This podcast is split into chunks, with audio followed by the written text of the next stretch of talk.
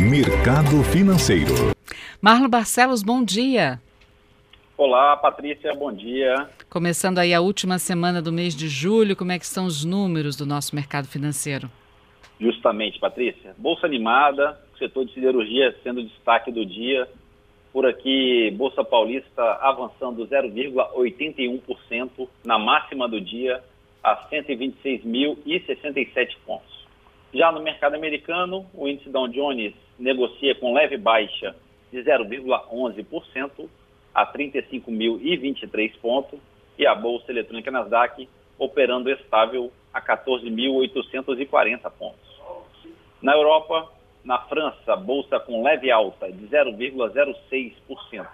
Em Londres, bolsa com pequena queda de 0,14% e na Alemanha, bolsa operando no negativo em 0,45%. No mercado de moedas, o euro a R$ 6,11 baixa de 0,15%.